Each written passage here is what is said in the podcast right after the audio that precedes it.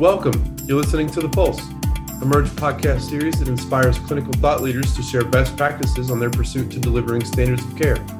Here's Todd Budka, founder and CEO of Merge. So today I'm excited to be speaking with Laurie Racenet, a retired nurse practitioner from Alaska Heart and Vascular. Probably most people know this woman in the medical space of electrophysiology. She's devoted over 45 years to medicine, and I think she'd do it all again if she could. Laurie has received multiple accreditations and has been recognized by Heart Rhythm Society as recent as 2021 as the Distinguished AHP, which was kind of like a lifetime achievement award in my mind. But she's now enjoying her life as a retired person and she's boating and fishing and hiking and photographing and everything else you would think somebody would be doing from Alaska, probably bear wrestling and moose riding. Um, we're oh, excited to have her here. And um, I would like to welcome Laurie Racenet. Thanks, Todd. It's a pleasure to be here. Hi, Laurie. It has been quite some time since we've seen each other and chatted. Um, yeah. COVID kind of put a wrench in things. Oh, yeah, in everything. in everything. So you, where to even start? I mean, I'm I'm in awe of you. I, I, you are everything that we aspire to work with and, and have enjoyed getting to know since I've started this company. Actually, just to kind of set the table, I, I remember vividly, and I want to say it was 2017 at HRS. The doors open, the floor for vendors was open for you to go visit and you and I think Candace, if I, recall, were on a yeah. beeline straight for our booth. And I had no idea who you were or what you were about. But I thought I'd start there because that was when I first met you. And uh, not knowing how special you are to this industry and to the AHP profession, I've just been fortunate to get to know you as a human and then as a clinician and you making us better as a company you know, we had been using a different software for our device clinic, and uh, Dr. Compton, Dr. Steve Compton, who is the head of our electrophysiology department, had suggested that we look into Merge as an up and coming. Could this work well for our clinic? Would it be something that would work better for us? Should we take a look at it? Um, and so Candace and I were down in, I think it was, I think it was San Francisco, wasn't it? If I remember. I, I believe 2017. Yeah, that. yeah. Yeah. yeah. And one, one of the HRs, I get lost. Yeah. yeah, you're right. It may have been Chicago. Um, but we, um, sure, yeah, we'll be happy to do it. We're going there anyway. We all love spending time on the exhibit floor. So we just made our way right over and introduced ourselves and said, show us what you got. and I was I was eager and nervous all at the same time. It was a it, it, I didn't realize the the clinical aptitude that just stumbled upon me. Right, that uh, uh it, it was quite intimidating and and and also invigorating. Of you know the questions that you you asked and the demands of your clinic and the intent of what you guys deliver at Alaska Heart. Right, I, I mean. Yeah. Uh, again, you guys are second to none when it comes to delivering care and your approach to managing your patients, uh, especially in the EP clinic. You know, you've been recognized by HRS, and you know you you you have these accolades, and um, my question really is for you of as a distinguished AHP, what what does it mean to you and or how do you think about it in regards to the meaning that you know it might be as if your if your patients knew this or maybe they do like you know I, you didn't wake up one day and go i want to be in a distinguished you know member of hrs and allied professional health but you know what does that mean to you? Uh, when you were on stage and being recognized i remember that um, you know what went through your mind you know, it's it's an amazing honor when you look at the people who have um, been given the um, AHP award. Um, they're people who have been involved in Heart Institute, have been leaders, uh, Heart Institute, Heart Rhythm Society, who've been leaders for the allied um, community in Heart Rhythm Society. We've served on committees, um, been part of a lot of the, the growth and the change and how the allies incorporate into HRS you know, when I compare myself to some of these people, it, it was a humbling experience to stand up on that stage Yeah. and accept that award. Um, I think humble and honored were the two major emotions that I felt. Oh yeah. No, I- we were we were equally just you know awe and proud of being a part of uh, your clinic and working with you and getting to know you. And then, you know, as I said, 2017 when I saw you walk down that hallway, I didn't know you. I had no idea who you were. You had no idea who I was, and Right. like, all right, bring it on. Let's get to know one another here. It, it was it's been a lot of fun. So fast forward, you retired. What are you what are you doing? Like Yeah. how do you go from Well, this hustle I have actually, I've actually done been doing some um, on at home work, reading devices off and on, but it's getting less and less as you know people are becoming more and more competent, and it's a in a way it's kind of like I, I feel like a, a, parent whose kids go off to school and they come back and you look at them and you go, you don't need me anymore. so we'll probably actually be fully retired by the end of the summer. Um, I just kind of hung on to help if they needed me, and they need me less and less and less, which is it's a really good feeling to know that they're carrying on without me, and you know everything will continue to go well at the Heart Institute without me actually being there. Um, although I have to say I miss all my buddies. oh, I bet. I can only imagine the influence you've had and the camaraderie throughout that building is uh it's a great It's- it's- institution. it's yeah. really unique in its nature. Yeah, Yeah. uh, for sure. So how did you find your way to Alaska? I, I've never asked that. well, it was one of those. I, I had a friend from college, and we were talking one day and said, Well, you know, we need to go on an adventure. Why don't we go to Alaska? Let's go to Alaska for a year and just see what it is. So we did. And 40 some years later, still here. No way. And where were you when I was, you were I deciding was, I'm from Vermont originally. Vermont? Gotcha. um, the Northeast Kingdom of Vermont. And uh, I went to school in Texas. So my undergraduate work was at Texas Christian University in Fort Worth. Got it. So you weren't afraid of the cold. You weren't Nope. afraid of the heat. Nope. And Alaska's got a good mix of both. Uh, it's got a good mix of both. right on. Although I have to, have to admit, as I get older and the arthritis gets worse, the heat sounds better and better. well, so then you, you you end up in Alaska, and were you already a nurse practitioner in Vermont, or uh, I was an, what- I was an RN um, in critical RN. care. So originally, when I moved to Alaska, I started in critical care. Um, I worked about 20 years in critical care, mostly coronary critical care. got it? So I was familiar with the EP portion of it, the you know e- reading EKGs, um, although I tended a little bit more toward the interventional side at that point. Um, and then I went back to school oh, 1996 and got my nurse practitioner. Actually worked three jobs at one point in time. I was working as a nurse practitioner in family practice part time. I was working part time at the uh, University of Alaska doing clinicals with their nursing students. And then I was working full time at Providence Alaska Medical Center as a critical care nurse. Wow.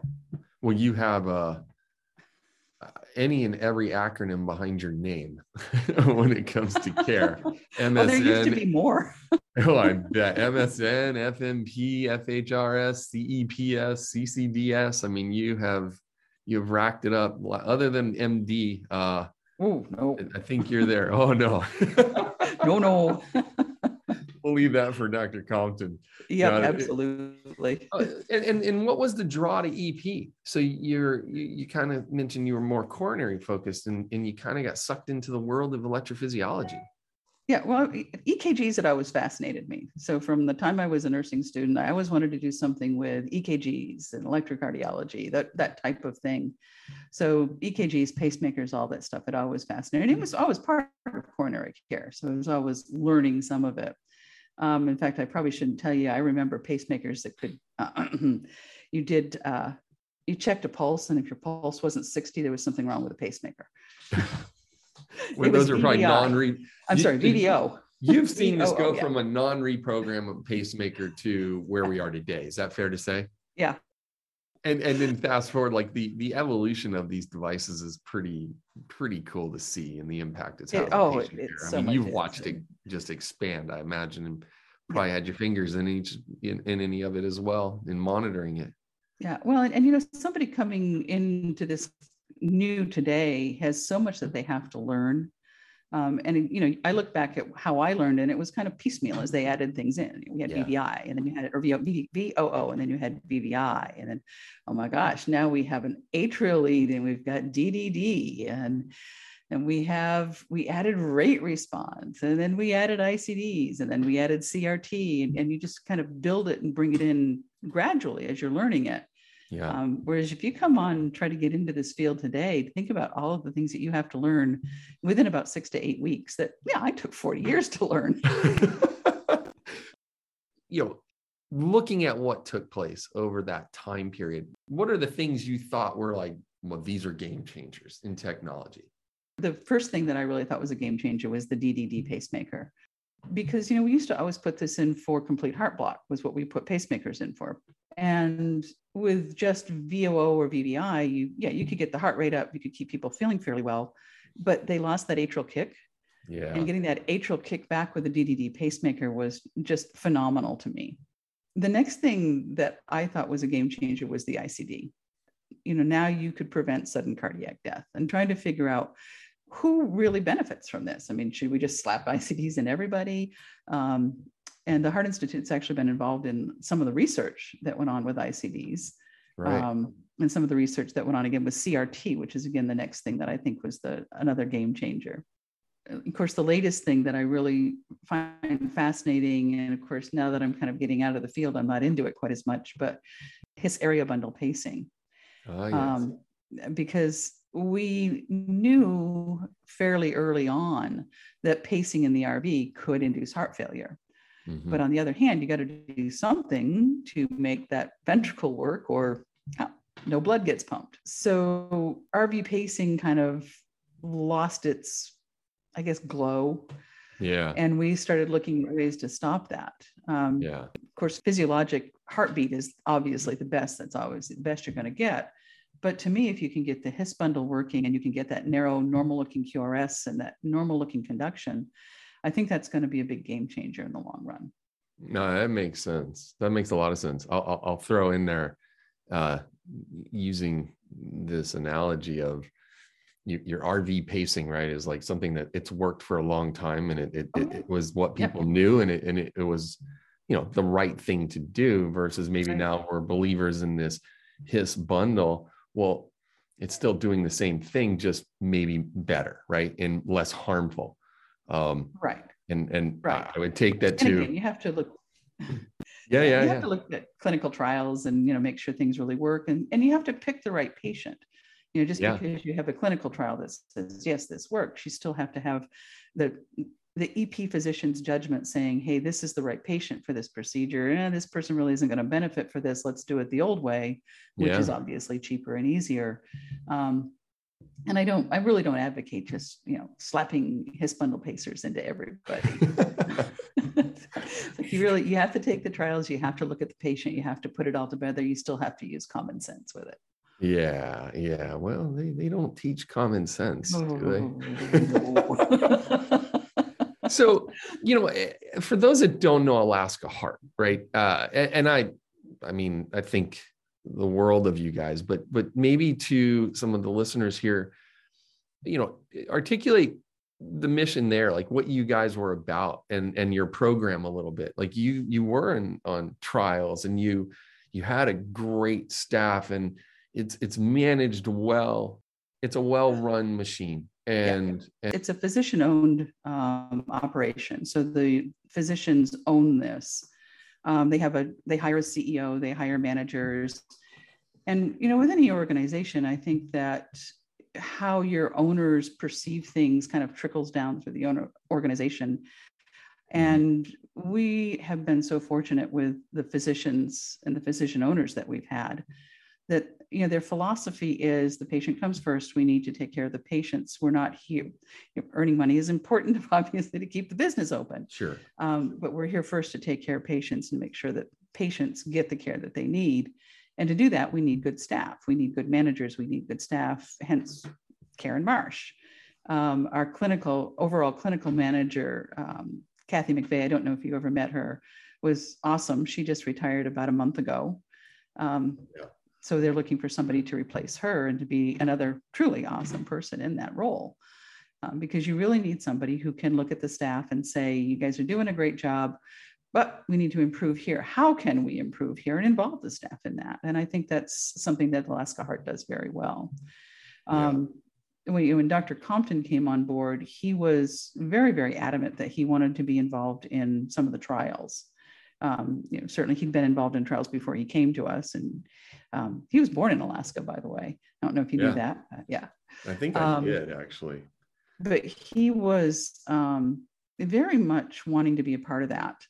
And part of his reasoning was that if you're involved in the trials, you can offer patients a technology that they might not be able to get to for another five or 10 years.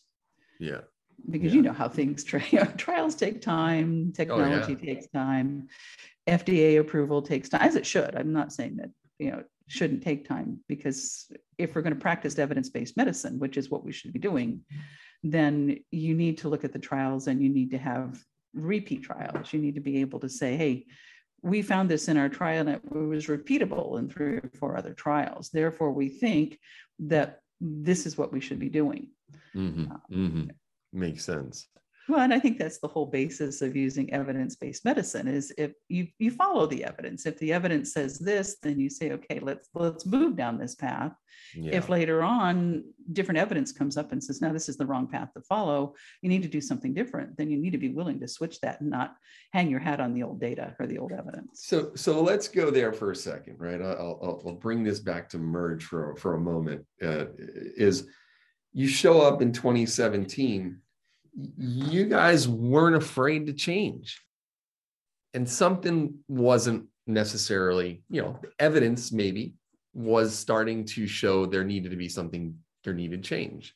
Yes. um and and and so not being afraid to make change right right. i think was something i took away from you guys where you guys run your program you look at the evidence and you you react uh, Right. accordingly not only for patient care but for your business um Right. And, and for the staff as well. Um, and you need to look at, you know, what's going, and we've done this with our device clinic several times as we've changed how we do things in device clinic to mhm, make it run more efficiently. Um, and that's for two reasons. It's one for the patient. You want the patients to be feeling comfortable, to feel like they're looked after. We know who they are, and we're taking care of them. But you also want it for the staff because if your staff aren't able to do their jobs efficiently, then you start looking at at burnout about people going, well, I you know I come into work, I'm running my tail off, and I can't get my work done, and I always have this stack of charts that I've got to deal with.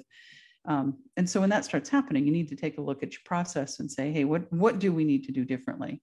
yeah Um, and I think Alaska Heart has always done it in a, a nice way, in that they don't look at people and go, "You're not doing your job right." It's okay. We see an issue with the system. How can we fix the system? And they get input from the staff as well. And, and so we've made a lot of changes in how we do this over the years. Um, we've changed how our device rooms are set up over the years, and how Yeah. as computers have become more and more of an uh, important part of our job. How do we transfer data? How do we set things up so that it makes quick and easy? Um, when I had, before we were able to move things into the medical record electronically, um, every week I would have a stack of pacemakers like this, um, probably probably six inches, seven inches deep that I had to go through and read and sign every week. Um, it was brutal. Oh yeah, and you know you, you end up taking stuff home and sitting at home doing it, and it's just kind of some days you just kind of go oh my gosh, yeah I, I can only imagine. Yeah, it's those finite details that make Yeah. uh make or break your day because they're repetitious right in nature and it can consume your day when those Yes. little things yeah, pile up right it's that that one percent you add one percent up over time you're like well wait this is like 35 percent of my day doing this ancillary stuff and it's Yeah. it's, it's sucking us so, you know you, you're you're it dying sucks you dry after a while. it, it does. It, Yeah. it, it really does. And I think those are things we actually, we, uh, we were, you guys were a very tolerant, uh, organization. And, and as we, we knew a lot, but there were those intimate details were super helpful for Yeah. us to understand and grow and to, to, you know, evolve. I'll say that. Yeah. Well, and we we had looked at a couple of other companies because we were we were thinking, well, gosh, you know, if we're not getting what we need here, maybe we should go elsewhere. Um, but the thing that struck us about you guys was you wanted to know how our clinic worked and how your software could be changed to make our clinic function better. We were listening. We were attentive. Uh, we Yes, met yeah. Well, and I think, you know, when Candace and I first met you, that was one of the things that we noted immediately was you were asking questions and saying, yeah, we've got this idea and it looks like this. And we would say, well, could you do this? Because this would really help. Yes, of course we could. Oh yeah. And I mean, yeah, and you guys fun. were right on it yeah. versus this is our software and this is how it works. Um, which I mean, that's fine. Um, but um, many, many years ago, I sat on the, one of the Boston Scientific Advisory Committees. Mhm. And um, we would get to review new products and look at new products and make suggestions. And uh, Betty Ching, I don't know if you ever met her, but she was a part of that as well. She was posthumously awarded the first Allied, uh, Distinguished Allied Professional Award. Oh wow. Yeah. So I had no um, idea. Yeah, awesome, awesome lady. But um, we would sit there and and when we were talking one day, and she said, "You know, I love engineers. They're awesome. They're wonderful people. They're the smartest people in the world, but they don't understand how a clinic works." and they'll come up with these wonderful ideas, and then you look at them and you say, "Yes, but in the real world, this is what happens." yeah. Um, and Yeah. then I, some of the first remote monitors that people were looking at were quite complicated to set up. They had this button and that button, and you push this and you turned it on here. And I can remember Betty looking at one of the engineers and she said, You need to remember the KISS principle. These people are 80. keep it simple. Yep. Keep it simple. Yeah. Yeah. It- Yep. uh, simplicity is the hardest thing, right? It I mean, I, Yep. I'm I have vivid memories at Apple. You know, the things that they did to make it look the way that it does. It looks super simple. The complexities that have gone into those products is uh, Yeah. second to none, and and the the intent behind it is never compromised. uh, Yeah. You know, from my experience from Right. time at Apple, and and I think that becomes hard, and you don't replicate that because it's very easy to cut corners in business and in intent. Um, and that's always something I learned early on in my career at Apple that I hopefully we try to take here and, Yeah. and bring to clinicians is do not cut corners and do not do not compromise. Right. So those are and you don't do that with your patients. So exactly. um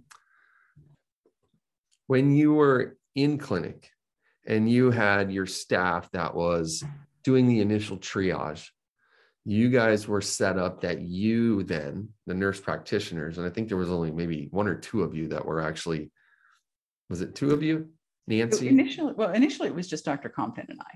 gotcha Um, yeah, yeah when- yeah Yeah, and I had actually I was still working at Prov, and I you probably don't met didn't meet Dr. Paul Peterson. He had retired by the time I think you guys were on board, um, but he was doing both intervention and some early EP. He was putting in pacemakers and ICDs, and um, there were two cardiology clinics in Anchorage, and they decided to merge into one because they felt it would be more efficient and they could provide better care. Uh. And when they did that, they felt that they wanted a real electrophysiology department. Um, and uh, Dr. Compton had done some locums for us, and they offered him the position. Um, and he said, "Well, yes, but I need a nurse practitioner." And so Dr. Peterson came in to see me one day in the in the unit. He said, "Hey, you want to come work for us?" I'm like, well, "What do you want? What do you want me to do?" you know, I'm kind of happy doing what I'm doing. And he said, Well, you know, we're going to open up a pacemaker clinic and an EP clinic. And, you know, we need a nurse practitioner. And you, you already know all of us. You get along with all the docs. And, well, let me think about it. He said, well, we'll send you to pacemaker school and then you can go into industry. And I was like, No, I'm not going to industry. I don't want to do industry. I want to do patient care. He said, Well, you don't have to go to industry. okay. So, I, so I went and I interviewed and I thought, and, and actually I had been working uh, occasionally part time for them in their Coumadin clinic at that point. So, you know, I was Yeah. technically already an employee um, I said, okay, fine, I'll do it. And so, you know, I met Dr. Compton. Um, and I love Dr. Compton. Um, I think that the, man practically walks on water as far as I'm concerned. yeah I mean let's be real like he is a man amongst men right he's Oh, this guy is like Oh, yeah. for those that don't know him right he's he's smart as a whip Yes. and I'm not stroking his ego. He he's smart as a whip. He flies planes. He hunts moose, catches giant fish in streams with like wolves sitting on the edge of the water. He's like fishing, staring at grizzly bears meandering down the, the stream. Like he's a man. yeah, he's, he's absolutely. I used to tell him if, if I could have just just a fifth of his brain power, oh. I would be so happy. oh yeah, uh, he, he's amazing. He's, he's yeah. so I, you, you, guys, I could see how you, you two connected yeah. pretty fast, right? Oh, yeah. And and existed together for many years. Oh yeah. Well, and you know, the the other, the thing that I think people forget sometimes about Dr. Compton is his compassion. Yeah. And and his compassion for the patients. Um, which and that really drew me to him very quickly because yeah. he he really truly cares about giving the best to his patient. Well, I, I think that also kind of reflects your organization. Like you, you, you go back to it, it's like the yeah. intent, right? Your right. intent is pure in its nature. Yeah. Um, and you will do and make the decisions based on your intentions that are most, yes. you know, forward thinking and relevant to care for patients that are in its best interest. I think that, that has emitted across your your organization, right? Yeah. Yeah, well, and, and you know, as, as things kept going, um, he was very, very busy initially, and and I really just ran the pacemaker clinic. I did pacemaker checks and was doing telephone checks at the time because you know old technology. and not a cell phone. Pick up the phone. Pick up the phone. so you were doing telehealth. oh yeah, back before telehealth was a thing. Um, and he, you know, he was getting so busy, and he and Dr. Peterson both wanted me to start seeing patients as well. I'm like, oh, I'm, I'm fine with that, but we got to do something about the pacemaker clinic. And then um, Steve was getting so very busy, they decided they needed to bring on another electrophysiologist. And so Dr. Balabin was hired. Um, yeah. And then we decided, well, we probably need another nurse practitioner. And it just kind of grew and grew and grew. Um, and at one point, um, see, we had, so Dr. Strobel came on after Dr. Bawabin. I don't think you remember him. I do. I do remember. Oh, okay, good. Yeah. yeah. yeah. I, I love Gunnar. He was a great guy. Um, and then we hired Susan Morrow, who was another nurse practitioner. And then, well, you know, we have to keep hiring and hiring. And so we now have, um, it's now that I'm retired, we have uh, two nurse practitioners and a PA and four electrophysiologists. Yeah. Um, and, you know, they're all top class. Yeah. Yeah. Yeah. Everybody is, I think, there, even the device clinic, the staff. Oh, yeah. Yeah. Oh, they're, yeah. They're all top notch from what oh, I yeah. Rem- and remember. Clark is amazing. He was just an absolute find. Yeah. Yeah. yeah. He's done a lot. He's picked up a, a good chunk oh, yeah. of work there. No, yeah. they all care. I, I, I just, oh, Karen, there's anything I, I would say to you when I, you know, you visit a clinic, it's, you can tell everybody in a room that's seeing a patient cares. Yeah. I, I, I don't know how else to say that. Um, including getting into Karen's office like she cared. She cared about the patients. She cared about your staff. Yep. You know, hell, I think she cares about me. she does. She does. I know she does. She's no, very fond of you, Don. I, I love that lady. And and I, we joke, you know, we joke internally here when we're selling into organizations. You know, we're going into these health systems, and not, one of the questions we ask ourselves is, is do they have a Karen? Yeah. And it's because you have somebody who can manage and govern right. and have goals and and excel and create adoption of something that's new right and yes and and, and foster uh buy-in you know you need everybody bought in and and so right. you don't underestimate karen right and oh, no. and that's our and that's our mantra is like if there's a karen man, you can do some special things with, with us and and and and in general for for organizations.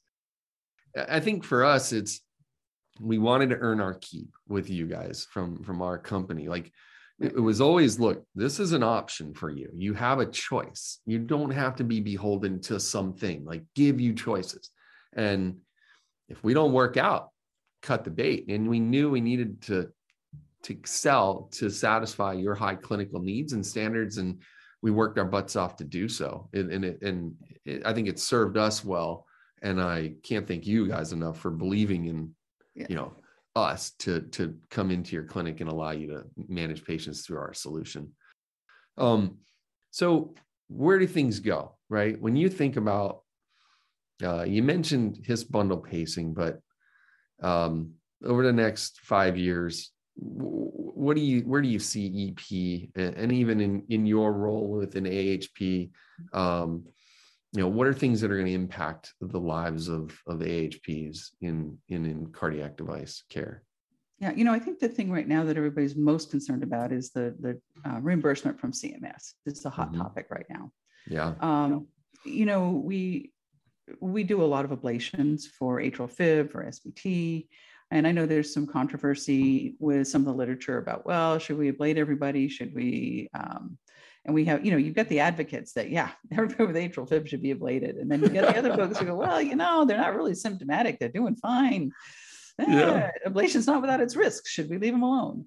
Um, and I think it, you know, it's going to take a lot more trial before we solve that. I don't think the answer is black and white. I think there's a lot of nuance to that answer. Yeah. Um, and what we do with that.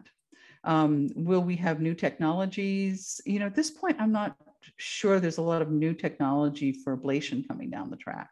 Mm-hmm. Um, there may be some that I'm not aware of. Um, I don't don't do much in the lab anymore, so I'm yeah. not totally up on what's going on in the lab. Sure. Um, as far as pacing, I think that we're going to see more and more with the leadless pacemakers.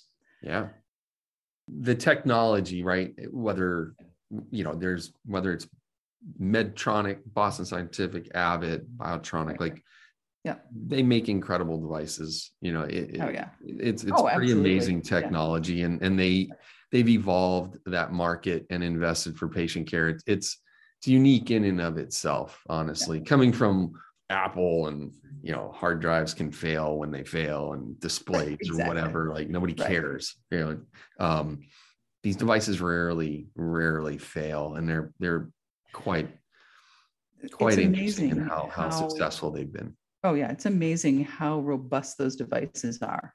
Mm-hmm. You know, when you when I think about my my computer or my you know my laptop, my book, my reader, all of this stuff, and how often I have issues with it, and then I look at pacemakers, it's like wow. Yeah. But you know, the other thing that I think is really going to change the face of how we do EP is telehealth. Um, we mm-hmm. already see this with remote monitoring. Um, you know, there's a push now to can we program things remotely? Yeah. Um, they're looking at, especially with the loop recorders, can we do that? Starting with that, which I think is reasonable because it's, you know, if you screw up a loop recorder, nobody's going to die because their heart didn't beat. Um, but can we do that? And I think that has a lot of impact on people who don't live in a city.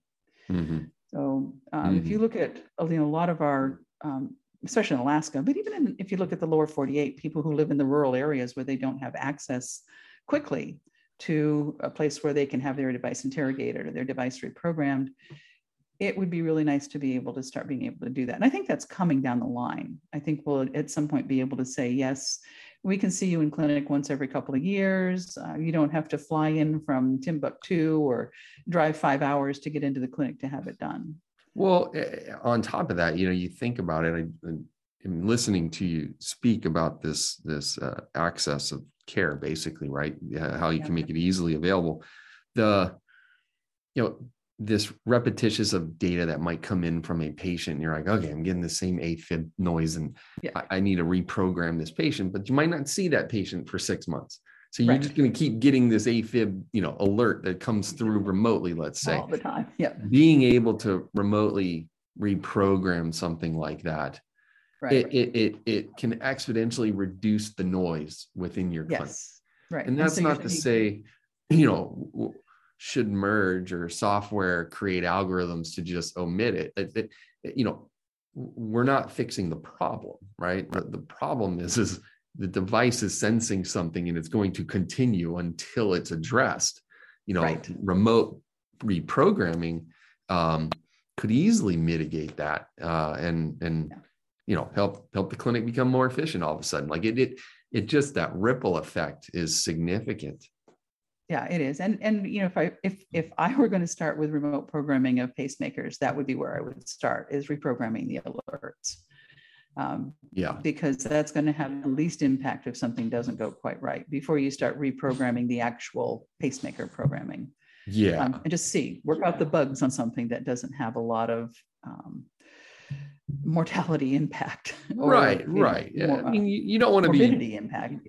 That's right. And you don't want to be a cavalier and just being able to flip switches and you know you don't want Right. to turn things off for an entire population either you want to be very precise about this Right. thing you want to modify um, but again it can have significant impact to the volume of things that you're receiving in a clinic and Yeah. um, I, I would agree with you on that one Yeah. yeah Yeah, and I and I have to admit, I have kind of a love hate relationship with telemedicine, um, because in in some ways I, I really like it because you know especially if if we've done an ablation on somebody who's in say well let's say Barrow or Utqiagvik, um, correct name. Um, for me to see them a month after their ablation, they have to fly, spend $600 to fly into Anchorage, get a hotel room, rent a car, stay for a day, see me. see you for how Yeah, long It's a 20, 30 minute visit. Yeah, right it's a 20 I mean, 30 minute visit. but 20 30 minutes and you've imposed like days of travel Yeah, it's two days out of their lives. yeah And so, you know, for somebody who's done well after their ablation and is doing very well, a telemedicine visit makes a lot of sense. Mhm, Um, mhm. It's easier on them, it's cheaper on them. Um, they don't have to pay the money, or their insurance doesn't have to pay the money because you know Medicaid and Medicare do cover that, but it's still money that they don't have to spend. Yeah. Um, but on the other hand, when somebody's having a problem, it's really much more difficult to deal to deal with it by telemedicine. sure Um, yeah the, and the so that coin. There's the other side of that coin that there's you know having a face-to-face conversation over zoom is not the same as having a face-to-face conversation with somebody sitting in the chair next to you. Yeah yeah yeah. And there are observations that i can make about a patient who's sitting right there that i can't make over telemedicine. And so like i said i have a love-hate relationship with it. You i see the it- it- benefits but i see the drawbacks. Yeah, fair enough. Well, let's wrap things up here, Laurie. We are going to give you the rapid fire test. Are you Uh-oh. ready? So I'm gonna I'm gonna pepper you with some questions. Um, you can answer them as fast and as uh, brief as you would like. You could plead the fifth, um, but you know they're just one word answers, hopefully, and and it's in this fun spirit. Okay. okay All right. Favorite part about working in a device clinic? Oh the patients and staff Any item you couldn't live without in your clinic? oh um, you know i would say my support staff Something you know now in your career that you wish you knew before? overtime doesn't pay nearly as well as people think it does. and what would you be doing if you weren't in healthcare? I would probably do photography. I enjoy the photography. Yeah, yeah, I know you do. You seem pretty passionate about that. Yeah. Well, Laurie Racenet, I can't thank you enough. This has been a joy and an honor to be chatting with you. And uh, it's know, always fun. you have a celebrated career, and it's uh, you've done special things for people and and those that are around you and your patients. So it's, it's great to see you and talk to you and get to know you. Yeah. It's Always fun to talk to you, Todd. All right, Laurie. Thank you so much. Have a great day. Thanks for tuning into The Pulse. For more information about Murj and how to improve your cardiac device management, visit murj.com.